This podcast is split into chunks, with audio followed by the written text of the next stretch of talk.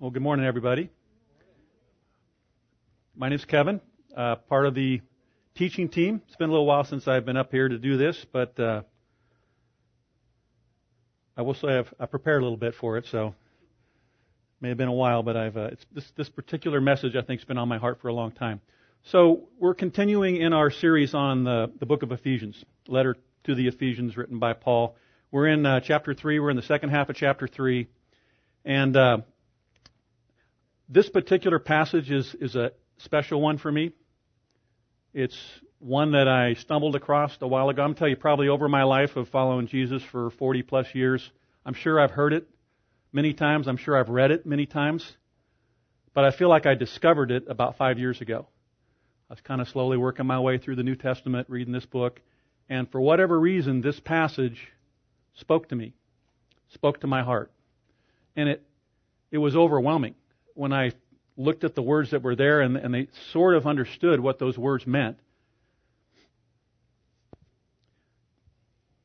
I call it discovery, right? It's like discovering something. It's like you've been walking past something every day and there's something really amazing there, but you just never noticed it. And then one day you're like, that's been there the whole time? And I missed it all this time? How'd that happen? Well, you know, we humans, we sometimes have a problem with paradigm shifts, with changing the way we see the world, right? So if you think back historically, think about when everybody believed the earth was flat. And the first guy came along and said, no, the earth's not flat, it's round. Now, first of all, it's a revolutionary thought, but it wasn't particularly well received. There was also this idea that the sun revolved around the earth. Well, in fact, the earth revolves around the sun, and I mean, I think there was even some persecution that happened to the folks that advanced those ideas back in those times. So it seems to be a bit of a human nature thing that we struggle sometimes with accepting different ways of seeing the world in the way that we're used to, the way that we're comfortable with. You know, back in 1999, I became aware of a company that claimed to have discovered an energy source from water. Okay? Back then, the company was called Blacklight Power. Today, they're still around. You can look them up. They go by the name of Brilliant Light Power. And I think they changed the name from Blacklight to Brilliant Light, really to better describe the energy source, or at least the form of energy that their process claims to have discovered. And essentially what it is the process that generates a very intense light source. So in the photo there, what you see a picture taken during one of their demonstrations of a reaction that's taking place. And that reaction is generating tremendous light. Now the energy, where does this come from, right? Water. Well, so water is made of hydrogen and oxygen, H2O. We've all learned those terms. Hydrogen, you know, is the smallest atom that we know about, right? It's got one proton, it's got one electron. It doesn't even have a neutron. And the electron just kind of hovers around the proton. So proton positive, electron negative. And it exists in nature, in its natural state, elemental hydrogen, in what is called a quantum state 1. So that electron is just happy kind of being around the proton. And what they say they've discovered is a process using a catalyst to induce that electron to come down to a smaller state around the proton, like a half quantum state. And the form of hydrogen, they changed the name, it's called a hydrino, or dark energy, dark matter. And if you think about that, there's an energy release, that's the idea, there's this energy release as that electron comes closer to the proton. And that's the energy that they're generating and the energy that they intend to capture. And they've got this thing called the sun cell, right? Which is essentially the idea is this thing is generating this brilliant light, really in the ultraviolet range for the most part, why they used to be called black light. And they put these high capacity photovoltaic cells around it to absorb that light energy, and they convert it to electricity, and off you go. And they claim that, you know, the amount of energy through their process that can be generated in a cup of water is 100 times the amount of energy that exists in a cup of gasoline. Okay? So, if this is true, right? If this is true, it fundamentally changes the world, right? It's like the earth is no longer flat. It's round. You can actually sail and you won't go off the edge, right? It revolutionizes the energy landscape if it's true. Now, if it's not true, it's an amazing hoax because it's been going on for more than 20 years. And a whole bunch of really smart people who've invested a lot of money in this company are going to be tricked. And I don't know the answer. You know, when we read the Bible, it's kind of like Brilliant Light Power, right? We read words in the Bible that are really amazing words. But we don't know what to do with them, because we don't really have an experience category for them. And so, like, I read them, I intellectually understand what the words mean. You know, I went to school, I know what the meaning of the words is, but I don't know how to apply those words to my life. Either the words are quite revolutionary and transforming, or it's kind of like a hoax in a way, right? Because we read these things, but we don't see them, and we don't experience them. You know, Jesus told his followers, you will do the works that I am doing and greater works than these. Is that your experience? On your way in this morning, were you doing the works of Jesus and greater works? You know, he said that when the Holy Spirit was poured out upon us, we would be his witnesses, right? In the city and in the region and to the ends of the earth. But is that our experience? Are we his witnesses all over the earth?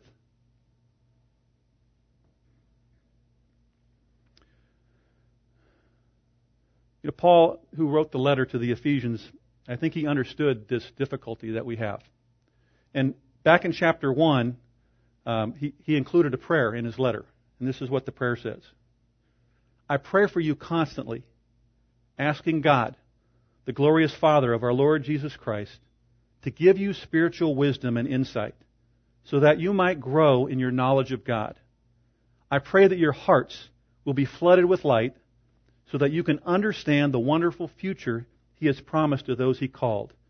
I want you to realize what a rich and glorious inheritance He has given to His people. I pray that you will begin to understand the incredible greatness of His power for us who believe Him. This is the same mighty power that raised Christ from the dead and seated him in the place of honor at God's right hand in the heavenly realms.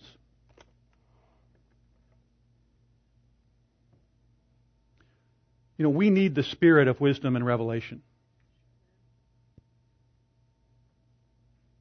We need the illumination of the Holy Spirit. We need our hearts to be flooded with light. And we need to understand the power that He has for us. That's our need.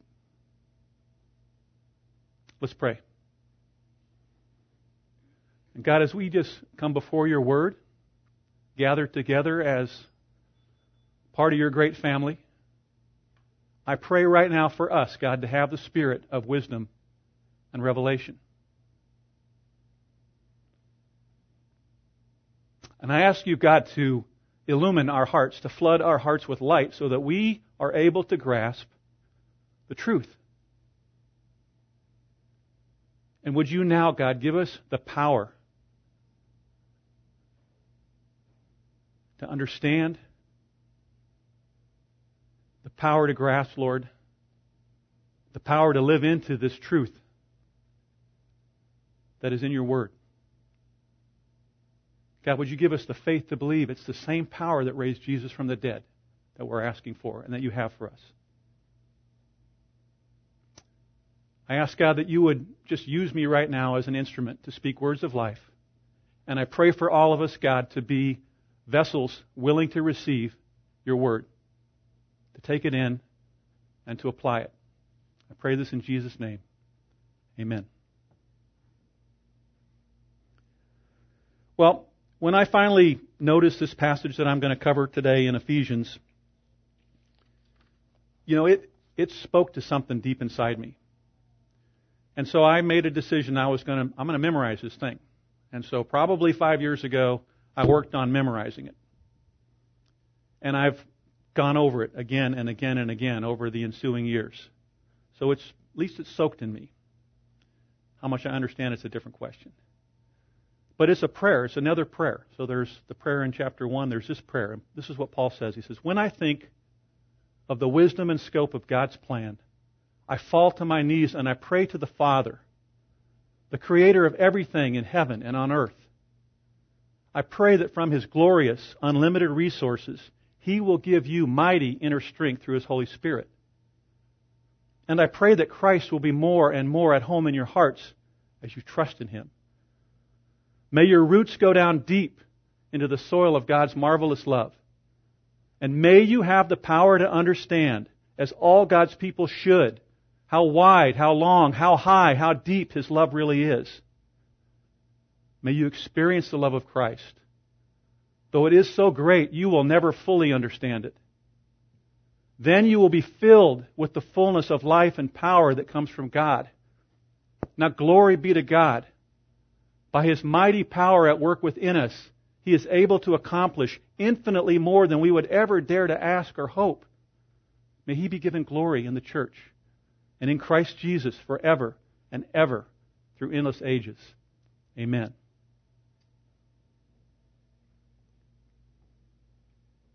I hope that speaks to your heart. So I'm going to unpack this just a little bit. But I'm not going to spend a lot of time unpacking it. I really want to spend most of the time this morning on applying it, because I think that's really the issue. It's one thing to hear the words and mull the words over, but it's another thing to really understand how they apply. And so we're going to do that. Just some things to notice about that passage. It was handed out to you. You've got it there. First of all, when we pray to the Father who created everything in heaven and on earth. We just need to understand that, right? So whatever we want or whatever we need, when we ask the Father, he is the creator of everything. Everything that we need, everything that we want. It comes from him. We need mighty inner strength. Mighty inner strength. To walk in Jesus' footsteps, right? To be a follower of him. To be faithful.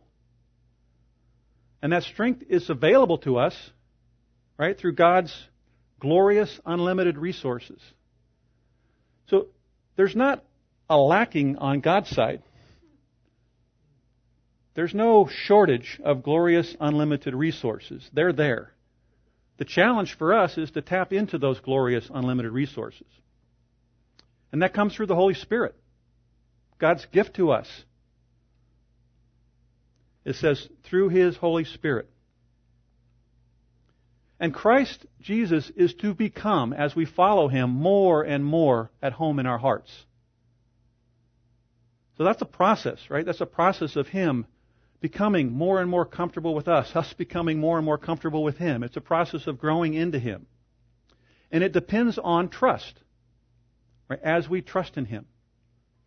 May Christ be more and more at home in your hearts as you trust in him. Trust, faith, right? It's the same thing. It's just leaning into him, taking him at face value, taking his word at face value, trusting. So that's a process of growing, coming to trust more and more, to give more and more, to lean more and more into him. And we're supposed to be deep-rooted people. May your roots go down deep into the soil of what? God's marvelous love.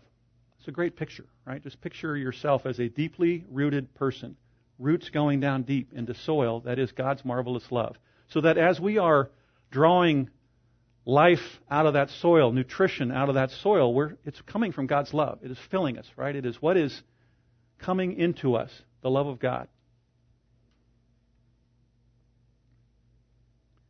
And we need power to understand just the immense proportions of his love. How wide, right? How wide? Well, how far does that go? That's infinity right there, right? And how long? That's infinity in that direction. And how high and how deep? That's infinity in all directions. We need power to understand that. You cannot understand it just in your intellect. And here's what I say. We don't need more exposition. We don't need more word studies.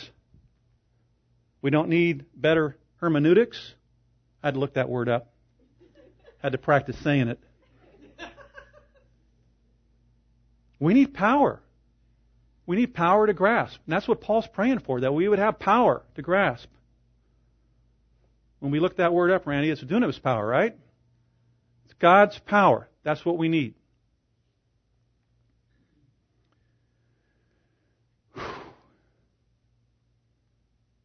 And we're meant, as His people, to experience the love of Jesus. That is our birthright, essentially, our rebirth right, because we're born again. And we're supposed to experience His love. And not a little bit.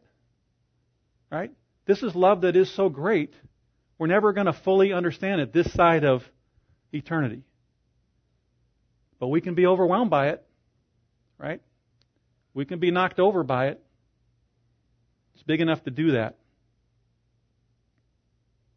And as we experience that love, one thing I think that happens to us is we are overwhelmed. We're overwhelmed by what God has done. We're overwhelmed that He's forgiven our sins. We're overwhelmed that He's washed it all away off of us. We're overwhelmed that no matter what we do, no matter how often we screw up, He still just pours out love upon us. And as we experience that love, not as we intellectually understand that love, as we experience that love, we're filled with fullness. That sounds a little redundant. Filled with fullness of life and power. It's like filled, some of the translations, with all the fullness of God.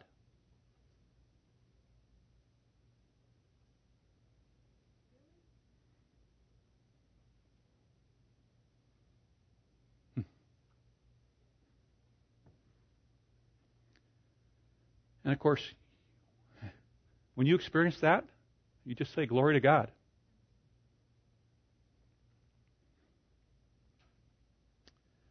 But it gets better. And we're not done. We're not done. There's more, right? Because it turns out that, by His mighty power at work within us, He is able to accomplish how much more? Infinitely more than we would ever dare to ask or to hope.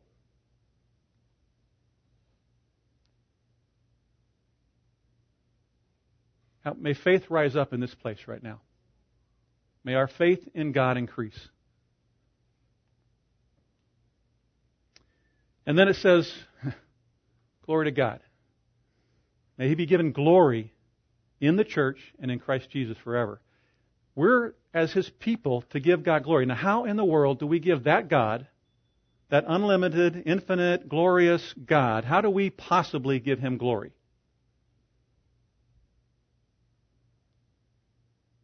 One way that I've come to understand it is as we become more like Jesus, as we become a transformed people, and little by little, bit by bit, we become more like Him. We take on more of His character. He's more and more at home in our hearts. God is given glory because it's proving the worth, the value, the work that Jesus has done on the earth to redeem the lost. It's proving as we become like Jesus that God is right, that His plan for redemption is right, that He is victorious. So as you try to follow Jesus, just think, the more you become like Jesus, the more that you give glory to God. And let that be a motivation in your heart. So we have this narrative about our little church. It says we're seeking to become like Jesus in all things through the empowering presence of the Holy Spirit. If you just get acquainted with that narrative, it might be a little long, but you can memorize it. It's not that long, right? There's a process. It's very much like what we're studying right now in this Ephesians chapter 3, right, of becoming like Jesus in all things, through the empowering presence of the Holy Spirit. Does that sound an awful lot like the passage that we're looking at here in Ephesians? And it says very carefully, as we experience God's great love. then we're able to love Him. Then we're able to love one another. Then we're able to love the world that He loves. That's a process of first us experiencing Him. Then we have something to share, something to return, right? Something to give. I find that to be really good news, because just when I normally check in with my heart and how I feel about most people that I run into in life, you know, it's not really full and big. You know, we might be able to squeeze a little bit of kindness out now and again, but it's really good news that it's God's love in me that I am to return to Him, that I am to express to you, that I am to share with the world. So, just a lot of words here. Some of them probably even sound kind of nice, huh? But my questions are, is anything stirred in you right now? Is there any desire stirred up? Any longing in your heart? Any kind of emotion? I'm asking you to pay attention to that this morning. I'm asking you to look inside, listen inside, pay attention inside. Is there any kind of response stirring in you? Even if you have some feelings of regret, like, yeah, I'm just not really living into this at all. Pay attention to that. That's a beginning, right? That is a beginning.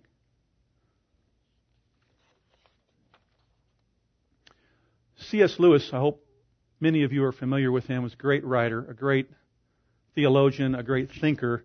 He had this to say about desire. He said, Indeed, if we consider the unblushing promises of reward and the staggering nature of the rewards promised in the Gospels, it would seem that our Lord finds our desires not too strong, but too weak. We are half-hearted creatures, fooling about with drink and sex and ambition when infinite joy is offered us. Like an ignorant child who wants to go on making mud pies in a slum, because he cannot imagine what is meant by the offer of a holiday at sea. We're far too easily pleased.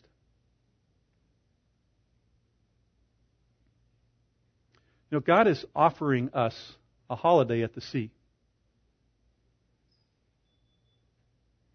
He's offering us fullness of life and power.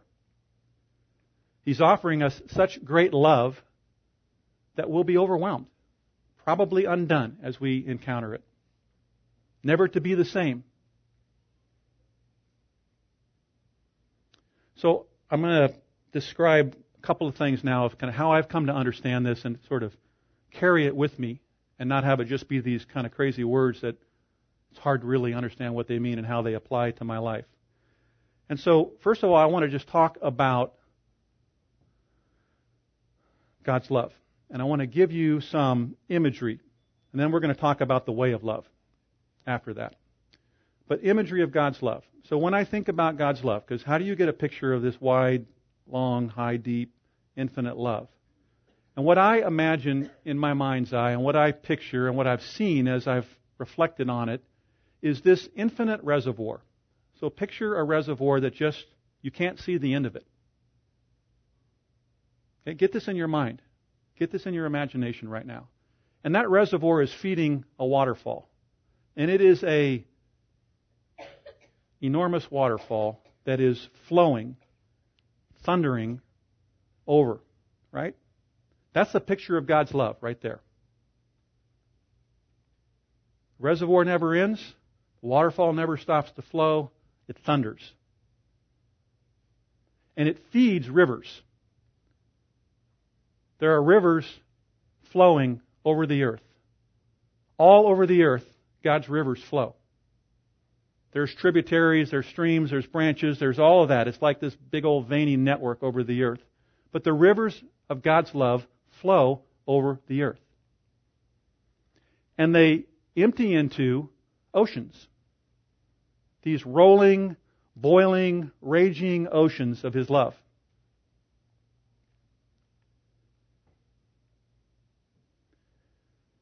Sometimes when I'm just trying to get connected to His love, I will imagine myself kind of on a rock outcropping next to that waterfall, and there's spray, and I'm just kind of there in the midst of it. And I'm just reflecting on how great His love is. I'm just thinking about His love pouring forth. There's no lack. And sometimes I imagine myself just kind of getting into the river and being carried by the river. I'm in the flow, right? And then sometimes I imagine myself at the ocean and these waves coming and kind of crashing over me. And, you know, sometimes when those waves crash, right, you just get tossed around. And you're like, well, you know, but it's good, right? It's kind of tossing that's good. It's not the kind of tossing that's scary. So it's just a picture, right? It's not the only way to think about His love, but I think it's a way to help you just meditate on and think about and dwell in the presence of His love. So we look out on the world after this service and go just kind of look out the window here, or go out in the street and look, and you might think, you know, well, where exactly is God's love? But what I think is it's our failure to see. You know, there's a reality with a little r, it's a lowercase r, and that's the reality that we see, right? We say, well, you know, it's just this regular old hot pavement out there and a bunch of people looking for lunch and whatever. But the reality with a capital R is that God is infinite and everlasting, and His love is infinite and everlasting, and it's flowing. And this passage in Ephesians makes it clear that that is the truth. And so you have to decide, which reality are you going to see? Which reality are you going to live into?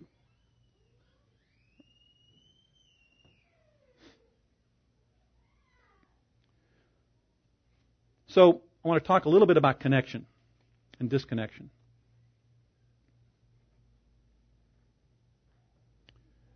You know, the question of desire remains in us. And my challenge to you this morning is to respond in some way to whatever kind of nudge that the Spirit is nudging you with. And I'm hoping that this morning you aren't just going to walk out of here and like, well, that was interesting or that was whatever. But you're going to walk out of here saying, I experienced the presence of God. He nudged me. He bumped me. He spoke to me. He did something for me. So there's some decisions to be made. And the question really is, what are you willing to try, to pursue, to step into, to experience more of His love? You know, we live in what I would call the age of connection.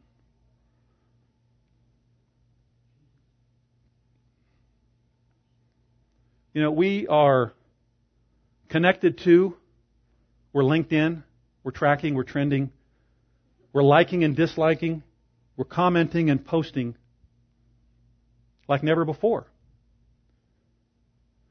But I'm not sure this is actually helping us connect to God. I'm not sure we're more connected to Him, in spite of everything that we have at our fingertips to know everything about everything in the world. So I submit we need some countermeasures. You know what countermeasures are? Things that you put in place to counter the way things are going, right? And you know, we're not a big part of God's family, but I'm going to tell you we're a richly resourced part of God's family. We have people that every Sunday morning will be here and are willing to pray with you.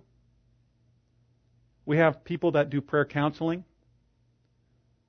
We have Martha, Cindy, who leads Sozo, which is like a more in-depth, intense encounter with Jesus over whatever issue is stirring in your life. It's called Sozo. We have people that are trained in spiritual direction.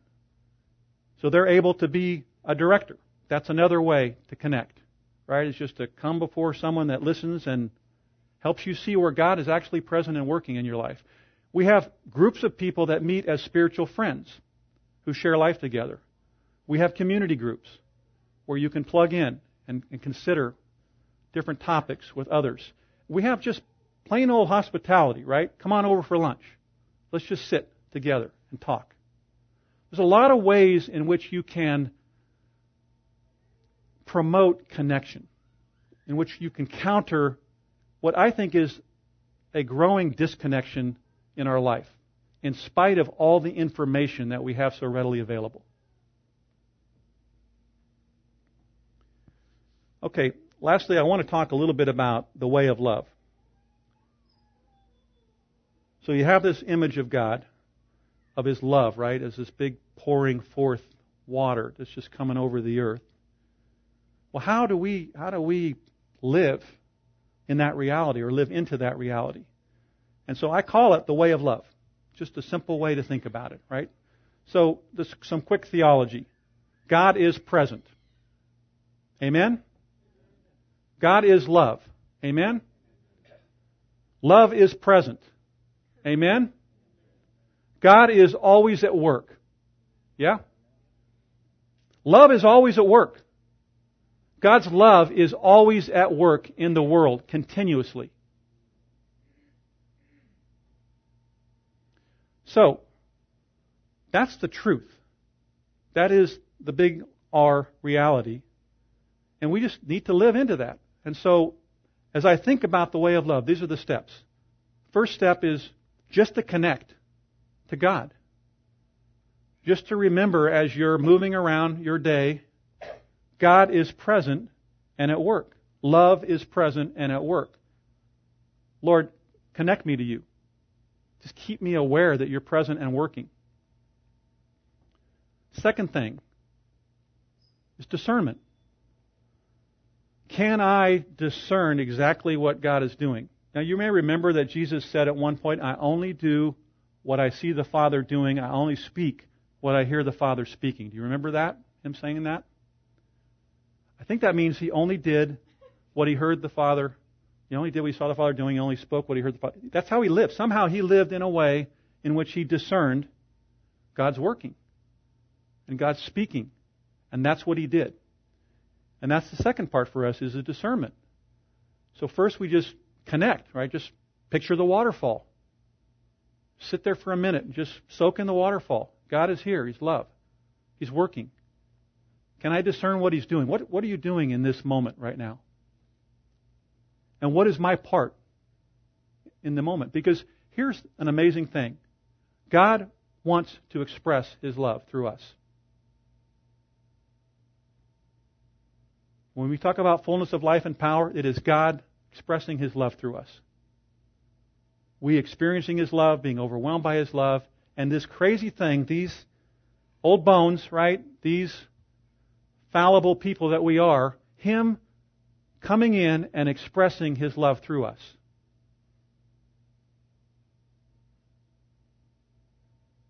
So we can transform ordinary moments of every day into sacred moments. And I'm convinced that there are sacred moments filling every day, most of which we don't notice because we're not connected and we're not discerning. So you can make a decision right now that I'm going to go out of here today and I'm going to work at being more connected. And I'm going to work at being more discerning. And I'm going to actually allow God to speak to me and prompt me as to how to express love. And the cool thing is, it's not my love, it's His. It's not my work, it's His. Okay? The last thing, so we got this connection, we got this discernment, we've got this, responding to how He wants to express love through you. The last thing I would tell you is just how to see people. This applies to how we see ourselves, but also how we see people. So, you see the person before you. You're probably fairly accurate in how you see them. They're like, yeah, they're not really very smart, or they're not really very together, or they're not really wanting to change much. That might be true, right? That's reality of a form. I'm not saying you just disconnect from what you see in front of you, but I'm saying, how does God see that person? What does He see? Does He see all that? Or does He see somebody that He's redeemed? Does He see somebody that He loves? Does He see somebody that when He's transformed them into His likeness, they're radiant? They reflect His glory in some unique way. We can see people that way. We do not have to see people the way we've been trained to see them. We do not have to be judgers of people. We can be people who see with renewed eyes. And we can see ourselves that way. That is entirely possible to change. So, application time. Last slide, Terry. So this is a picture of us. We're a fountain. You've seen them, right? These ceramic fountains that are sitting there. You know, if there's nothing going in, if there's nothing filling the fountain, it's just this kind of dry piece of ceramic, right? But as it's filled, it starts to make an interesting, pleasant noise, right? It's filled, it's filled, it's filled, it's filled, it's filled. And what happens as it keeps getting filled? What happens? It overflows. It overflows. That's us right there. That's what we're to be. We're to be fountains, right? We're to be fountains that God fills and that overflow.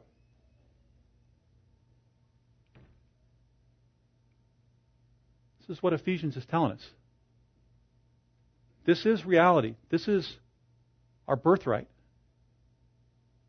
We just have to decide we're willing to pursue it. We have to decide, I'm not going to settle for life as it's been. I'm not settling anymore. I want to be different. I want to be filled. And I want to overflow. I want to receive.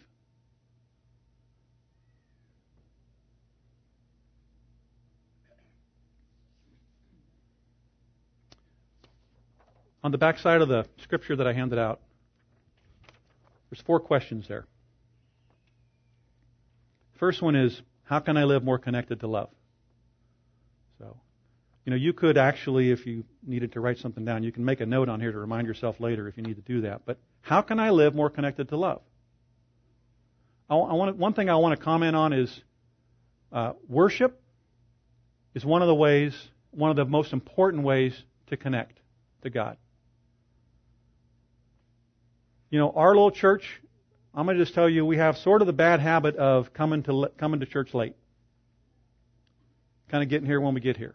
We eventually get here, but we may not get here, you know, when worship starts. And I've been here before. I have been to the place where I was, you know, when early in my Christian life, I wasn't a worship guy. My heart was not engaged that way. You know, whatever, worship, yeah, I'm not going to get out of my chair. I'm just going to tell you, as an act of faith, as a way of seeking connection with God, come early, say hello to people, come be here ready to worship, and enter into worship. And even though you don't feel like standing up, stand up. And even though that doesn't move you and it doesn't touch you, just say, God, move me, touch me.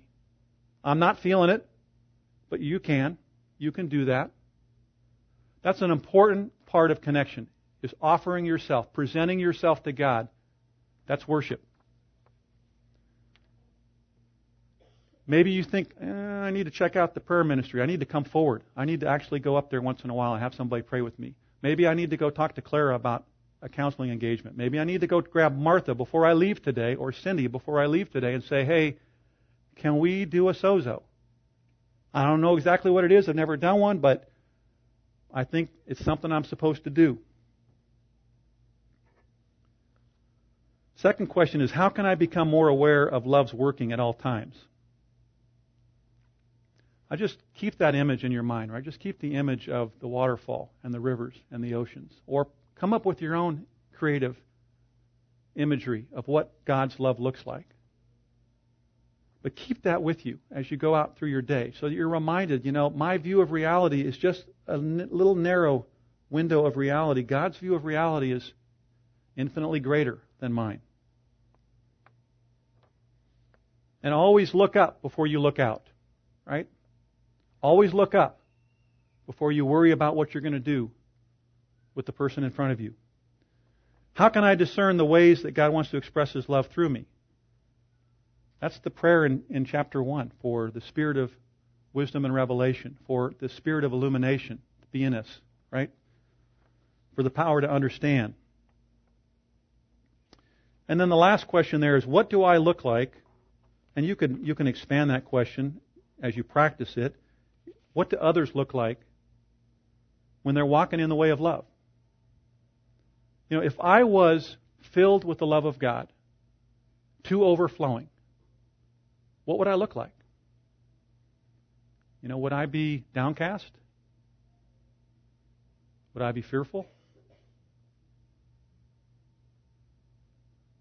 Let your imagination, let your holy imagination be stirred. Because when we're with Him, when this life isn't over, when we're with Him, we're not going to be like this, right? We're going to be raised up into new bodies, and our thoughts are going to all be clear and not muddled, and our hearts are going to be pure. And we're on the way towards that now.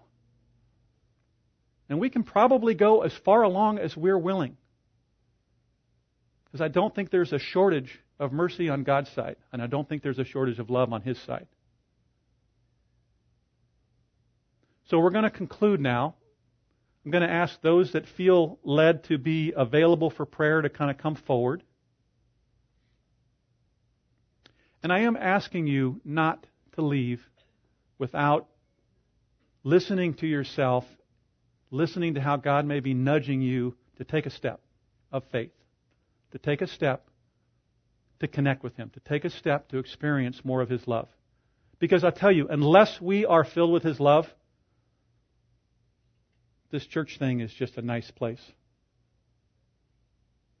I mean, we may feel good to come here with some friends and, you know, we're sort of comfortable with each other, but unless we're filled with His love, we cannot be the people that He wants us to be. They will know you are my followers by your love. And this world is starved for the love of God, and we need to be filled with His love so that we have something to give, something to share.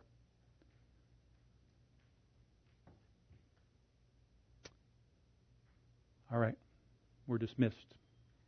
But I would encourage you not to leave too quickly. Take a minute and just kind of sit with God and see what He has to say. Thank you.